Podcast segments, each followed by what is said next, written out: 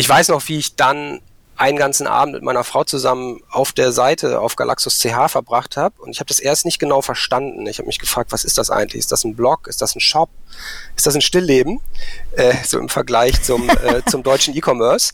Ähm, aber ich habe das dann irgendwann nach ein paar Stunden verstanden und dann fand ich das wirklich super und dann war ich Feuer und Flamme und Herz und Verstand haben gesagt, äh, das muss ich unbedingt machen.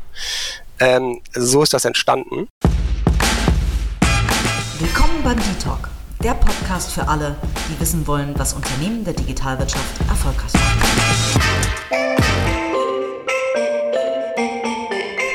Hallo und herzlich willkommen zu einer neuen Ausgabe vom D-Talk. Heute mit äh, wieder einem spannenden Gast ähm, virtuell.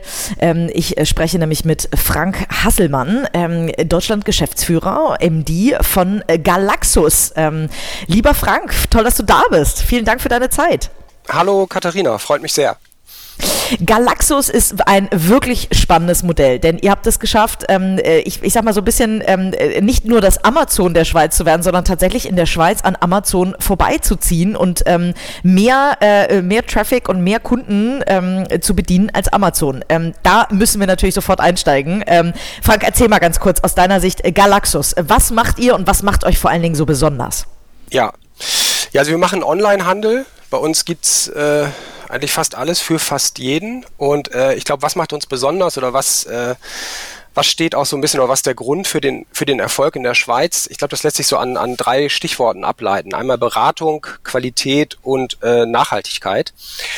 Beratung im Onlinehandel, da ist glaube ich der Punkt, dass wir eben nicht nur Online-Shop sind, sondern auch so Test- und Fachmagazin, also testen Produkte und auch eine große Community, die einfach sehr, sehr aktiv ist. Und das äh, mit diesem Ansatz versuchen wir eben so ein bisschen dieses Offline-Fachmarkterlebnis äh, äh, in die Online-Welt zu übertragen und äh, eben auch ehrliche und hilfreiche Beratung zu bieten und auch Kunden zu helfen, die eben teilweise noch nicht ganz genau wissen, was sie jetzt eigentlich für ein Produkt brauchen. Also das ist so dieser Beratungspart.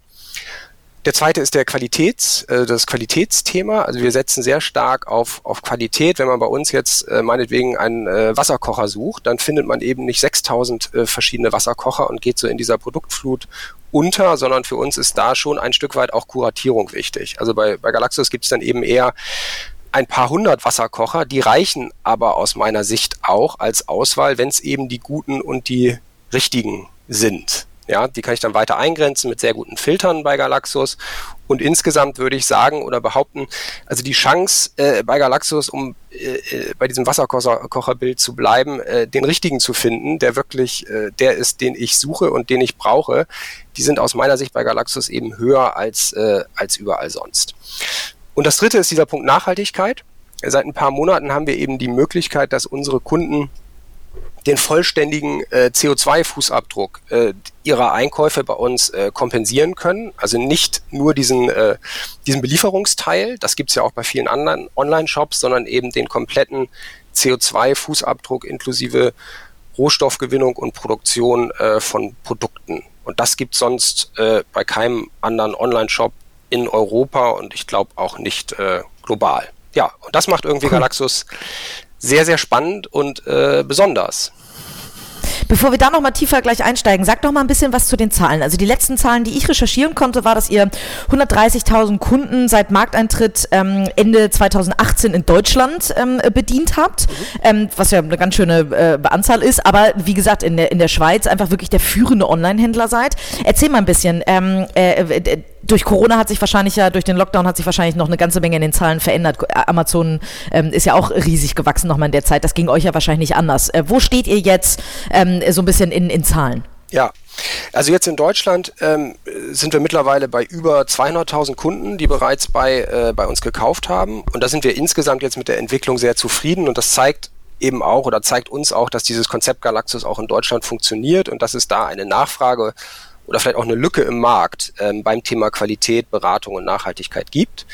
Ähm, das sehen wir so an der Wiederkehrrate unserer Kunden, ähm, das sehen wir an den Interaktionen in der Community eben und auch insgesamt an den, an den Wachstumszahlen. Und da sind wir eigentlich kontinuierlich dabei, äh, unsere Business Cases nach oben anzupassen, äh, damit wir mit denen überhaupt noch arbeiten können. Also sind wir sehr zufrieden. Cool. Und äh, Mitarbeiteranzahl, ähm, wie groß ist äh, Galaxus insgesamt? Wie viele Mitarbeiter sitzen in Deutschland? Wir sind ähm, Ähm, wir sind in Deutschland 50 Mitarbeiter mittlerweile, kommen aber äh, jeden Monat neue Mitarbeiter dazu. Etwa die Hälfte davon in Hamburg für Category Management und Marketing und die andere Hälfte in Krefeld für Logistik, ähm, After Sales und neu auch äh, Customer Service. Cool. Und in, insgesamt ähm, äh, auch mit, mit der Schweiz zusammen? In der Schweiz äh, müssten wir mittlerweile, also sind wir jetzt auch gerade aktuell sehr stark am Wachsen, sind wir wahrscheinlich mittlerweile bei knapp 2000. Wow. Ja, irre. Okay, das äh, erklärt, ähm, warum ihr da auch so, äh, so gut gegen äh, Amazon ähm, anstinken könnt, sage ich mal. Ja. ähm, Du hast gerade schon erwähnt, ähm, bei euch ist die, ähm, das Kuratieren der Produkte auch ähm, unheimlich wichtig und deswegen braucht ihr vielleicht gar nicht so viele im Angebot. Ähm, das ist ja, sag ich mal, ja, eigentlich eine Form von Journalismus. Du hast ja auch eine richtige Redaktion bei dir äh, sitzen. Erklär mal ganz kurz, wie das abläuft. So, also ihr habt, ähm, wie, wer wählt die Produkte aus? Ähm, wie werden die beschrieben? so ein bisschen den, den Produktzyklus, äh, äh sag ich mal. Ja, ja. Ähm ich habe, also die Grundidee oder der, der Grundansatz ist eben, dass äh, die Redaktion und alle, die für unser Fachmagazin, für unser Testmagazin arbeiten, eben schreiben können, was sie wollen. Also ähm, sie können selber entscheiden, welche Produkte nehmen sie jetzt in den Fokus oder welche Kategorien und welche Produktfeatures und welche bewerten sie eben positiv und welche eher sehr kritisch und das auch egal zu welchem Zeitpunkt. Also wenn, äh, wenn jetzt das neue iPhone rauskommt und wir im Einkauf und im Category Management uns dann auch große Mengen an Lagern nehmen und mit Apple zusammen Aktionen und Marketing-Teaser abstimmen, umsetzen, planen, äh, dann kann es eben auf jeden Fall, oder das kann eigentlich sehr gut passieren, dass die Redaktion trotzdem zum Teil auch sehr kritisch über Apple, über iPhones äh, berichtet und vielleicht deutlich positiver über Android. Das bietet natürlich viel Konfliktpotenzial, aber äh, so ist das eben und so, äh, so machen wir das. Weil es eben wichtig für uns ist, dass die, dass wir, dass, dass Kunden bei uns eine ehrliche Beratung bekommen. Und wenn sie was lesen, dass sie eben verstehen und sehen an, an allen Aspekten, äh, wo sie mit unserer Plattform in Kontakt kommen, dass das eben nicht plumpe Werbung ist, sondern dass dieses, dass wir das mit der Beratung ernst meinen. Und wie gehen Händler damit um, wenn ihr, also wenn du gerade sagst, so ein iPhone, die vielleicht immer davon ausgehen, immer überall positiv bewertet zu werden, ähm, wie, wie, wie gehen da Händler äh, damit um?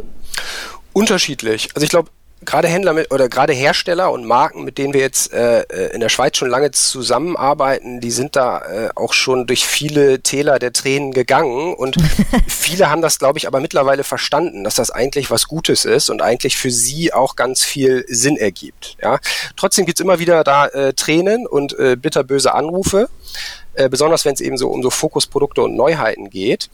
Ähm, aber ich glaube, langfristig verstehen das eigentlich alle, dass das, dass das ein guter äh, und auch differenzierender Ansatz ist. Also dass, dass, dass wir eben einen Kundenstamm haben, der, ähm, der immer wieder zu Galaxus kommt. Das sehen wir gerade in der Schweiz. Also da haben wir eine, eine Wiederkehrrate und eine Stammkundenrate, die ist wirklich, die ist Wahnsinn. Und die kommen ja wieder, weil, weil das ein Umfeld ist bei uns, wo man sich ehrlich beraten führt und wo man eben nicht äh, oder fast gar nicht so mit plumper Werbung, mit blinkenden Preisen konfrontiert ist. Und das ist am Ende natürlich auch ein Umfeld, was Marken für ihre Produkte äh, eigentlich gut finden und auch sinnvoll finden. Also nach vielen Diskussionen ist das in der Regel so, dass sich das dann äh, auch wieder äh, äh friedlich auflöst. Nun habt ihr so mit eurem äh, Fokusprodukt, sag ich mal, mit den Elektronikprodukten ähm, ein sehr preisvergleichsintensives Produkt. Ähm, wie schafft ihr das denn? Gerade Amazon ist ja nun wirklich irgendwie äh, im Preiskampf immer der, der, der Endgegner. Ähm, wie schafft ihr das da gegen Amazon äh, zu bestehen? Ich glaube, Amazon ist gar nicht so günstig, wie viele denken oder wie man teilweise den Eindruck hat. Ähm, und deswegen, und das ist aber auch ein Punkt, der uns eigentlich sehr positiv überrascht hat, von Anfang an, haben wir es eigentlich sehr schnell geschafft, äh, beim Thema Preis in Summe auch mit, äh, mit Amazon mithalten zu können.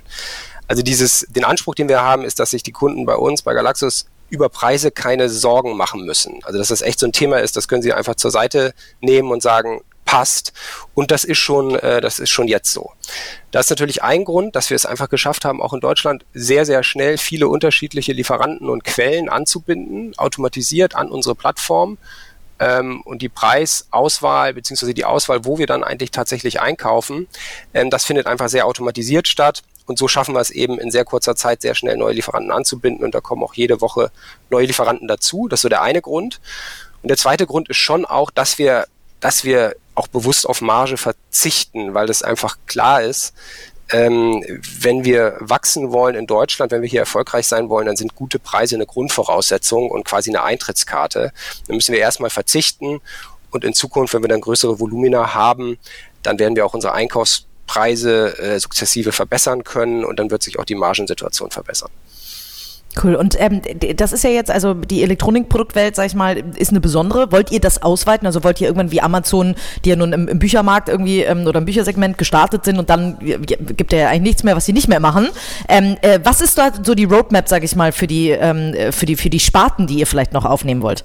Ja, ja, also unbedingt. Ähm, das haben wir jetzt über das letzte Jahr und auch dieses Jahr eigentlich auch, auch deutlich schneller, als wir es eigentlich dachten, äh, schon gemacht. Äh, wir sind ja so mit starkem Elektronikfokus gestartet. Also alles so IT, Notebooks, äh, Grafikkarten, dann diesen ganzen Bereich Consumer Electronics, äh, Lautsprecher, ähm, Kopfhörer, ähm, TV.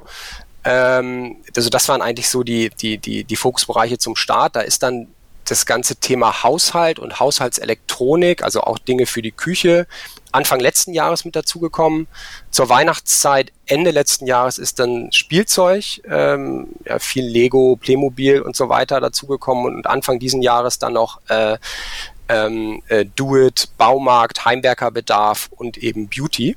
Also das ist schon relativ breit und da haben wir jetzt aber jetzt auch kurzfristig eher so für die nächsten Monate ähm, noch so Themen wie Home and Living und, ähm, und Sport auf dem Programm, sodass wir eigentlich, ich würde mal sagen, über die nächsten über die nächsten zwölf Monate schaffen werden, eigentlich schon sehr nah an die, äh, an die, an die Sortimentsbreite von Galaxus in der Schweiz heranzukommen und dann im Prinzip auch sagen können, wir haben eigentlich fast alles für fast jeden. Wie, wie ist denn da so eure ähm, Vision? Also ich meine, äh, ihr, wahrscheinlich könnte ich mir vorstellen, dass euer Gründer, der Florian Teuteberg, auch ähm, äh, in, also als Gründer braucht man große Visionen, aber ob der gleich angetreten ist und gesagt hat, ähm, und ich schaff's in, in, äh, in der Schweiz, äh, Amazon vom Thron zu stoßen, quasi der Online-Händler, ähm, äh, das weiß ich nicht, das äh, weißt du vielleicht, das kannst du uns vielleicht gleich beantworten, aber wie ist da die Vision für Deutschland? Weil das wird ja wahrscheinlich in Deutschland nicht sofort möglich sein, könnte ich mir mal vorstellen. Oder ist das eine sehr deutsche Art, das so zu denken? Ähm ja, ist vielleicht ein bisschen eine, also wir haben da schon relativ große Ziele, das haben wir auch gesagt. Also dieses Ziel irgendwie ist zu schaffen, unter die Top 5 in Deutschland zu kommen. Das ist natürlich ein sehr großes Ziel. Das, das finde ich schon, das finde ich schon wirklich sehr ambitioniert und allein mit diesem Ansatz hier zu starten, ähm, finde ich schon gut und äh, zeigt irgendwie, dass wir hier noch einiges vorhaben. Ne? Und das haben wir uns auch von Anfang an so als Ziel gesetzt.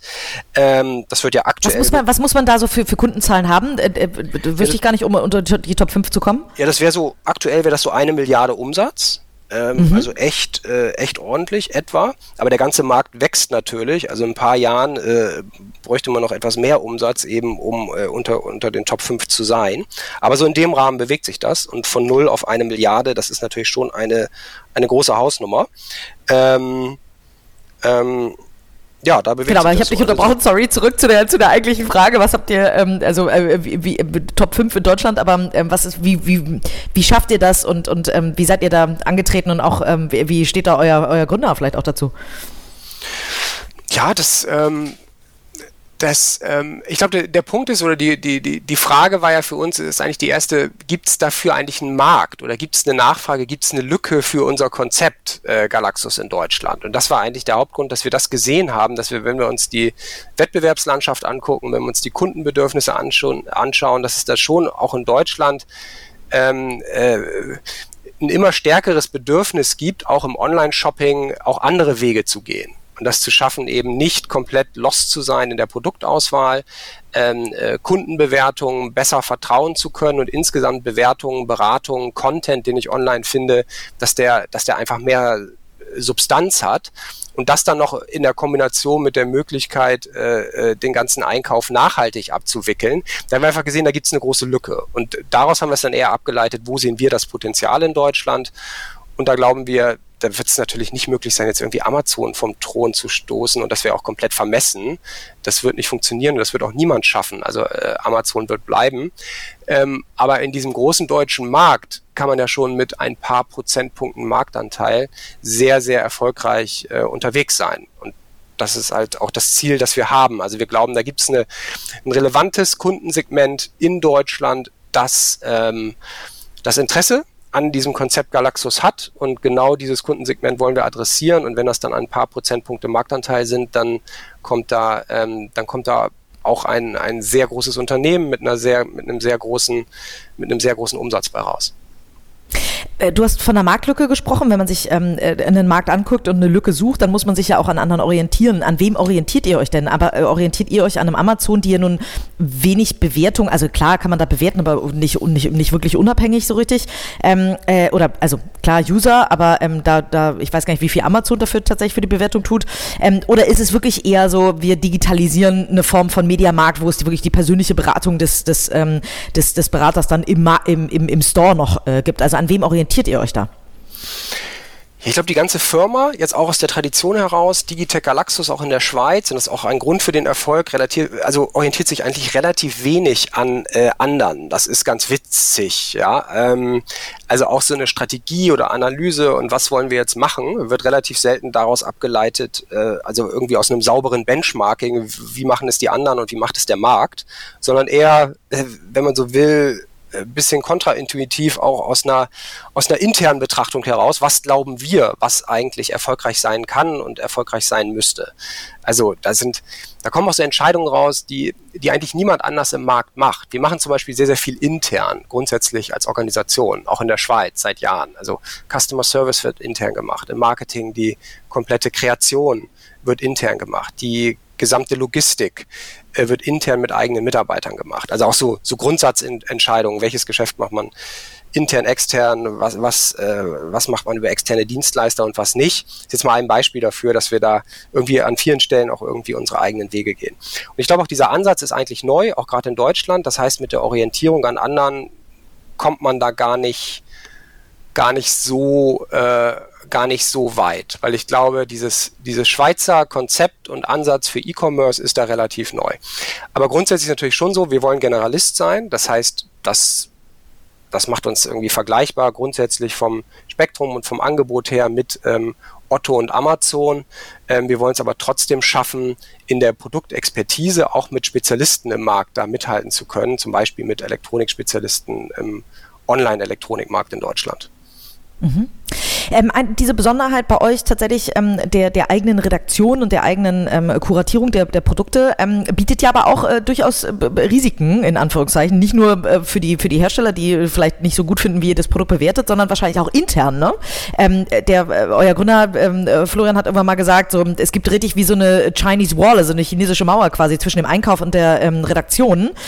gibt es da viel Reibung tatsächlich? Weil der Einkauf vielleicht sagt, das Produkt müssen wir einkaufen und die Redaktion sagt, nein, das äh, wollen wir auf keinen Fall? Ja, da gibt es immer wieder, also da gibt es wirklich immer wieder Diskussionen, ähm, die die werden auch teilweise immer wieder hitzig geführt. Die, die, die lösen sich aber immer wieder so auf, dass wir dann dabei bleiben, die Redaktion kann und soll genau das schreiben, was sie äh, möchte. Und da wollen wir auch ganz bewusst nicht rein, äh, nicht reinfunken. Aber das diskutieren wir immer wieder. Und das ist immer wieder diese Grundsatzüberlegung, die dadurch ja auch entsteht und die auch sinnvoll ist. Also diese Frage, was ist kurzfristig sinnvoll und was ist langfristig sinnvoll? Und ähm, klar ist es kurzfristig ja. sinnvoller, ähm, sehr stark auf klassische Werbung zu gehen, auf Promotions und Neuheiten ähm, uneingeschränkt zum Beispiel auch auf unserer Plattform zu pushen. Aber langfristig ist eben das Umfeld wichtig und unsere Werte und wofür wollen wir als Galaxus stehen und wofür steht die Brand Galaxus und wie können wir das konsistent und nachhaltig beibehalten und uns auch erhalten. Und dieses Spannungsfeld ist ja real und ist real auch sinnvoll. Deswegen diskutieren wir das irgendwie kontinuierlich, habe ich das Gefühl. Aber es ist immer irgendwie eine fruchtbare Diskussion, wo wir das dann immer wieder uns äh, bestätigen, dass unsere Strategie und unser Ansatz da Sinn ergibt und dass wir uns eine eigene Redaktion und eigenen Technikjournalismus als Galaxus leisten wollen und dass das wichtig ist für unsere Positionierung. Sitzen solche Abteilungen mal ganz banal gefragt, ähm, die müssen wahrscheinlich auf der einen Seite sehr eng zusammenarbeiten und auf der anderen Seite sehr unabhängig voneinander. Sitzen solche Abteilungen dann total eng auch beieinander, also rein, rein räumlich gesehen oder, oder wie, wie schafft ihr dann einen guten Austausch? Ja, Nee, also das ist, also die, wir sitzen da alle sehr, sehr eng zusammen. Also zurzeit ist natürlich auch viel virtuell, aber wenn wir im Büro sind, äh, sitzen wir natürlich mit Abstandsregeln trotzdem äh, zusammen.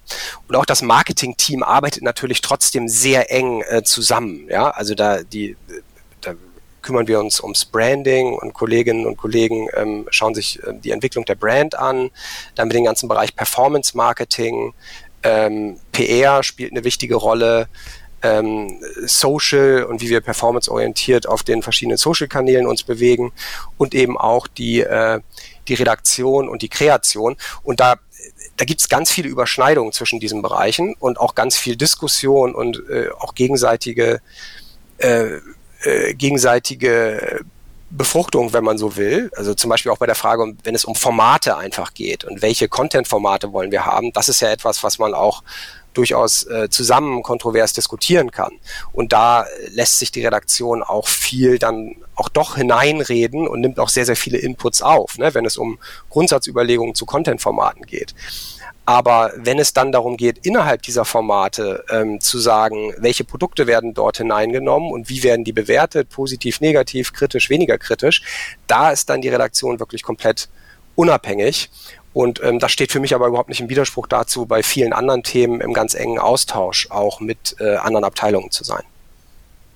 Jetzt hast du mit dem äh, Branding ein gutes Stichwort äh, mir nochmal gegeben. Ich habe das natürlich auch so ein bisschen beobachtet. Also 2018, ich hatte jetzt nicht das Gefühl, dass ihr den Markteintritt so mit so einem riesigen Kavums irgendwie ähm, äh, gefeiert habt, dass ihr riesig PR-Advertising-seitig irgendwie ein großes Feuerwerk abgefackelt habt. Ähm, äh, vielleicht ist das eine subjektive Wahrnehmung oder war das, war das bewusst oder, ähm, oder habe ich es einfach nur nicht mitgekriegt? Ja, nee, das, das, äh, das war so und durchaus bewusst. Da gibt es, glaube ich, zwei Gründe dafür. Einmal ist es ein bisschen der generelle Firmenansatz, also sehr, also eher klein anzufangen, viel zu testen, dazu zu lernen und iterativ äh, größere Programme und Projekte anzugehen. Also das ist, finde ich, sehr, sehr spannend und funktioniert sehr, sehr gut. Das ist manchmal ein bisschen kleinteilig, aber wir vermeiden dadurch im Zweifel eben sehr viel Lehrgeld, was wir sonst äh, zahlen würden. Und äh, wir lernen dabei eben schnell und passen uns sehr schnell an und tun da teilweise und oft Dinge, die wir ursprünglich gar nicht geplant hatten. Zum Beispiel in Deutschland. Ähm, vieles, was wir jetzt machen, das war ursprünglich jetzt nicht Teil eines großen Masterplans. Also irgendwie diese, diese Entscheidung, dass wir jetzt den Customer Service doch direkt nach Deutschland ziehen und dass wir den nicht in, nicht ausschließlich in Zürich behalten, ist so ein Beispiel. Oder dass wir jetzt eine eigene Kreation oder Kreationsverantwortliche auch in Deutschland haben werden oder wie schnell wir weitere Kategorien über die Elektronik hinaus mit dazu nehmen. Das waren jetzt alle Dinge, die nicht irgendwie äh, von vornherein feststanden, sondern die eigentlich so ähm, ähm, ähm, on the fly entstanden sind, im positiven Sinne, würde ich sagen. Und das geht irgendwie nur so mit diesem Kleinteil, etwas, ja, zumindest iterativen Ansatz. So das ist das eine, dass der Grundansatz bei allen ähm, in der Firma, insbesondere natürlich im Engineering und in der Softwareentwicklung. Das ist ja das ganze Thema agiles Arbeiten und Minimum Viable Product und so weiter und so fort. Das, diese Grundgedanken und Grundprinzipien übertragen wir aber auch auf alle Business-Fragestellungen und Business-Projekte. So, das ist das eine. Und das zweite ist, oder der zweite Grund dafür ist aus meiner Sicht schon auch so ein bisschen diese, diese Erfahrung, die es in der Schweiz mit, äh, mit Zero gab.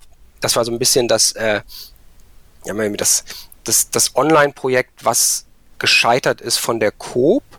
Ähm, das ist so im Jahr 2018 in der Schweiz zu Ende gegangen und da gab es eben sehr, sehr hohe Investitionen ins Branding und in den Markenaufbau, bevor eigentlich zumindest aus, in der Außenwahrnehmung, bevor bestimmte operative Themen komplett standen und fertig waren. Und ähm, das, das, äh, das haben wir eben irgendwie alle noch in Erinnerung. Und deswegen ist uns auch ganz wichtig, da sicher zu sein, dass wir wirklich bereit sind, wenn wir in die stärkere und breitere Skalierung in Deutschland gehen. Das ist ja äh, sehr konzernig, ne? Also ähm, erstmal eine Brand aufbauen, bevor man überhaupt irgendwas geschafft hat. Da habt ihr quasi wahrscheinlich eher den, den Startup-Ansatz, da seid ihr wahrscheinlich unternehmerischer getrieben. Du kennst ja aber den Konzernhintergrund. Ähm, äh, du hast äh, warst bei Linde, bei ähm, Continental, ähm, also warst für, für, für Pricing Continental und, und, und Central Europe zuständig bei, bei Linde. Ähm, äh, was war das für, für ein Switch für dich? Ähm, äh, warst früher bei McKinsey, also ja auch irgendwie ein Konzern, auch wenn man da sehr viel sieht. Was war das für ein Switch für dich und warum hast du dich persönlich für äh, Galaxos entschieden. Ja, ja. Ähm, das ist schon ein relativ großer Switch, würde ich sagen. Ähm, und schon auf jeden Fall eine andere Welt. Äh, bereue ich aber keinen Tag. Im Gegenteil, also macht sehr, sehr großen Spaß. Ähm, vielleicht erstmal, wie bin ich zu Galaxus gekommen? Das ähm, ist über das McKinsey Alumni Netzwerk entstanden. Der Johannes Kramer, mhm. CEO in der AG ähm, in der Schweiz. Wir waren zusammen im Hamburger Büro von McKinsey ähm, und ähm, hatten dann Kontakt und da ist eben diese Suche entstanden für diese Rolle. Und äh, so kam dann eben relativ schnell äh, eins zum anderen. Und ich weiß noch, wie ich dann einen ganzen Abend mit meiner Frau zusammen auf der Seite auf Galaxus CH verbracht habe und ich habe das erst nicht genau verstanden. Ich habe mich gefragt, was ist das eigentlich? Ist das ein Blog? Ist das ein Shop? Ist das ein Stillleben? Äh, so im Vergleich zum, äh, zum deutschen E-Commerce. Ähm, aber ich habe das dann irgendwann nach ein paar Stunden verstanden und dann fand ich das wirklich super und dann war ich Feuer und Flamme und Herz und Verstand haben gesagt, äh, das muss ich unbedingt machen. Ähm, so ist das entstanden. Und ja, was ist anders? Eigentlich eigentlich alles. Ja, also das ist schon sehr, sehr unterschiedlich. Also einfach die Geschwindigkeit, mit, mit der wir an Themen angehen, herangehen, dann ähm, der, der, der iterative Ansatz, Sachen schnell testen, ausprobieren, dann äh, verändern. Ich glaube, grundsätzlich die Ambition, was wir uns auch selber zutrauen aufgrund der positiven Erfahrungen in der Schweiz, also dieses Selbstbewusstsein, glaube ich, gesunde Selbstbewusstsein einfach aus dem Erfolg in der Schweiz heraus und auch aus dem Bewusstsein heraus, dass dort auch gerade im Engineering die ganze technische Plattform äh, für Galaxus und Digitech äh, selbst gebaut wurde. Also da, da, da kommt schon viel, glaube ich, gesundes und gerechtfertigtes Selbstbewusstsein heraus, dass wir das als Firma einfach sehr gut können. Und das ist irgendwie eine spannende Voraussetzung, um hier zu wachsen. Das ist, glaube ich, auch ein Unterschied dazu zu einigen Konzernen. Ähm, ähm, die vielleicht auch eher in rückläufigen Märkten unterwegs sind. So das ist das eine. Und zuletzt ist auch die Kultur, würde ich sagen, und die Werte, die, äh, die bei Galaxus eine ganz besondere und große Rolle spielen und eigentlich alle Tätigkeiten mit beeinflussen. Was sind denn diese, also welche Werte haben dich besonders getriggert? Es sind eigentlich fünf Stück, die, ähm, die hier für uns ähm, immer wieder eine Rolle spielen an allen, an allen Stellen. Das ist einmal das Thema so Eigenverantwortlichkeit dass ähm, also zum Beispiel jedes Team setzt sich die Ziele selbst quartalsweise, entwickelt diese Ziele selbst. Dann sind wir, glaube ich, alle sehr ambitioniert. Das ist, glaube ich, auch wichtig, weil irgendwie Eigenverantwortlichkeit funktioniert nur mit, wenn man sich irgendwie auch selbst dann gerne große Ziele setzt und denen hinterherläuft. Ich glaube, wir sind alle sehr explorativ und innovativ unterwegs. Dieses, dieses Probieren, Testen, Tüfteln, also alles so ein bisschen mit so einem leicht nerdig angehauchten Tüftler, äh, aus so einer Tüftlerperspektive gehen wir die Themen an.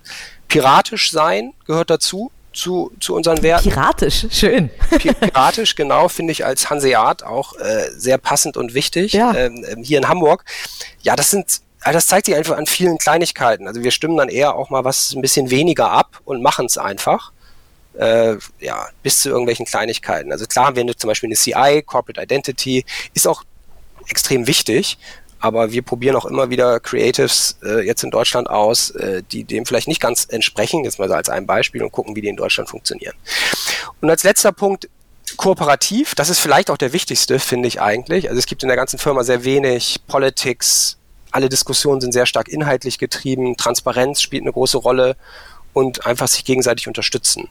Das finde ich zeigt sich auch so an diesem Deutschlandprojekt und wie viel Unterstützung, Anschub, oder auch vorweglaufen mit hinterherziehen es aus der Schweiz heraus gibt und gab und weitergeben wird, ohne dass es dazu irgendwelche formalen Vorgaben, Ressourcenzuteilungen oder so separate Teams formal in der Schweiz eigentlich gibt, sondern es ist einfach so, dass die ganze Schweiz dieses Deutschland- und Expansionsunterfangen mit unterstützt und das äh, toll findet.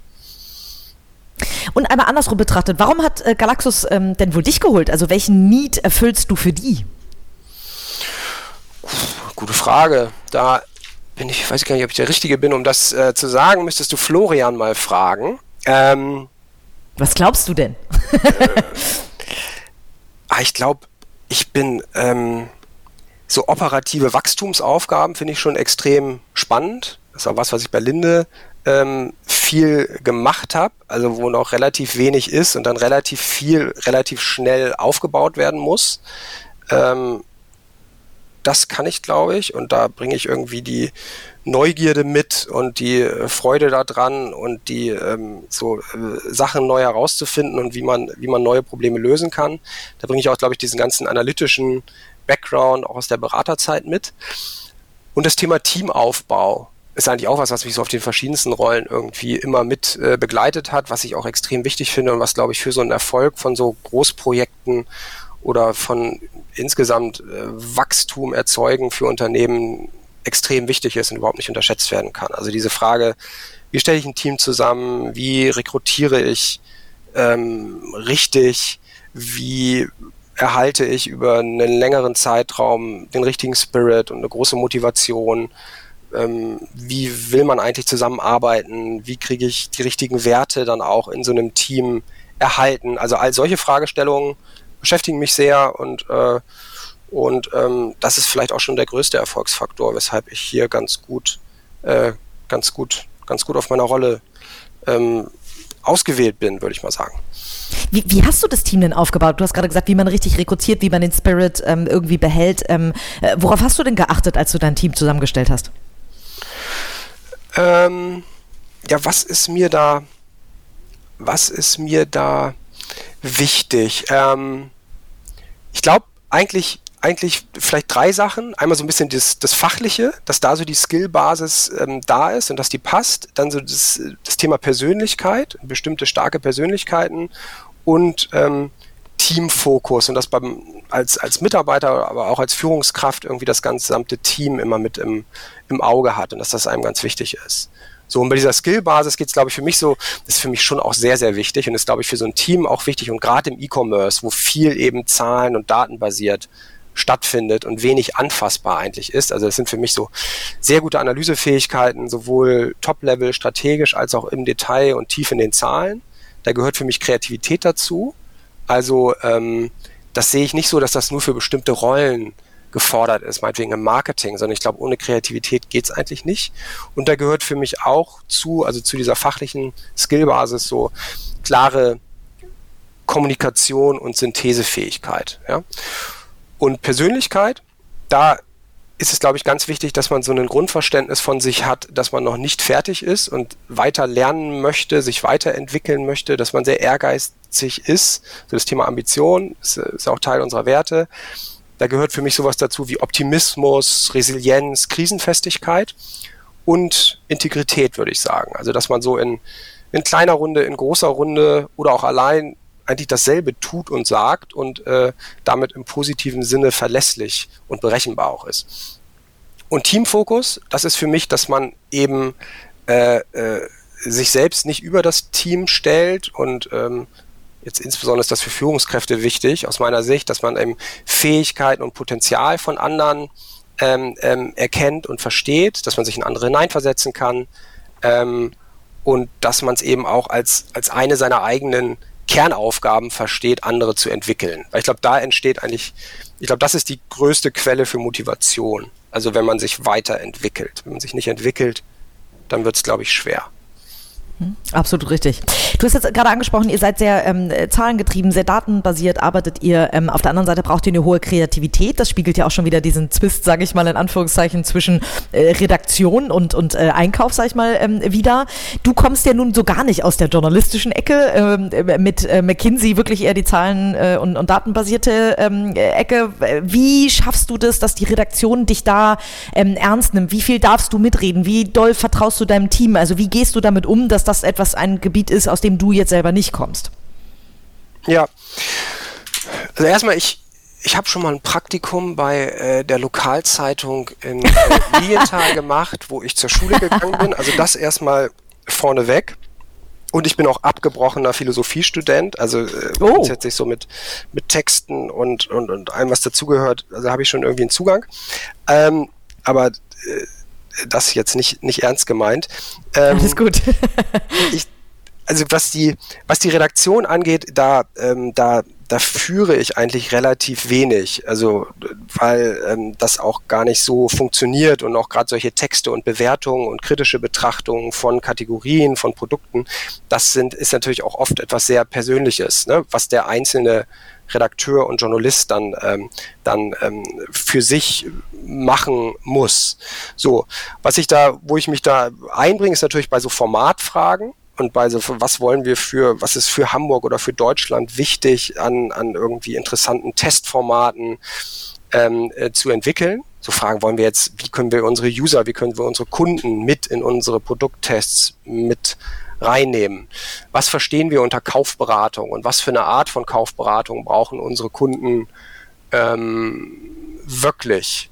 Ähm, das sind also so, so Formatfragen, da bringe ich mich schon sehr ein. Aber bei all diesen Themen bin ich eigentlich eher Sparingspartner und äh, natürlich einer wie jeder andere aus dem Team und da müssen es eben meine Argumente schaffen oder eben auch nicht. Und äh, ja, das ist, glaube ich, da, damit erschöpft sich dann schon die Führung. Sehr gut. Du hast gerade gesagt, äh, super wichtig ist dir, dass jemand sich immer weiterentwickeln will. Ähm, wo willst du dich denn weiterentwickeln, auch vielleicht durch diese Rolle? Ähm, also das ist jetzt erstmal für mich persönlich auch eine extrem spannende Rolle und äh, eine ganz große Aufgabe, die wir da haben. Allein schon mit diesem Top 5 Ziel, was wir uns für Deutschland gesetzt haben. Ähm, und, und mit dem, was wir insgesamt davor haben. Ähm, ich glaube, das, das gibt so viele Punkte, an denen ich mich da weiterentwickeln kann und werde äh, und muss, weil sonst würde es auch nicht spannend sein. Äh, die kann ich eigentlich gar nicht, äh, gar nicht irgendwie alle aufzählen. Aber grundsätzlich so dieses ganze Thema Kompromissfähigkeit und ähm, äh, äh, äh, es, es muss nicht immer alles äh, ganz schnell und jetzt und hier und heute sein, alles oder nichts, sondern da ist ganz viel äh, Raum dazwischen für, äh, für Kompromisse. Das ist was, das äh, kann, kann ich mir immer, das kann ich mir noch stärker auf die Fahne schreiben und das wird aber auch immer besser. Und was ist, äh, also was ist so dein Ziel? Also Top 5 ist ja das Unternehmensziel, ähm, sag ich mal. W wann würdest du sagen, ähm, super, jetzt habe ich das geschafft, wofür ich geholt wurde? Was ist dein Ziel? Hm, eine, eine, eine Zeit haben wir uns da ganz bewusst äh, nicht gesetzt. Und das hängt natürlich auch mit dem iterativen Ansatz zusammen.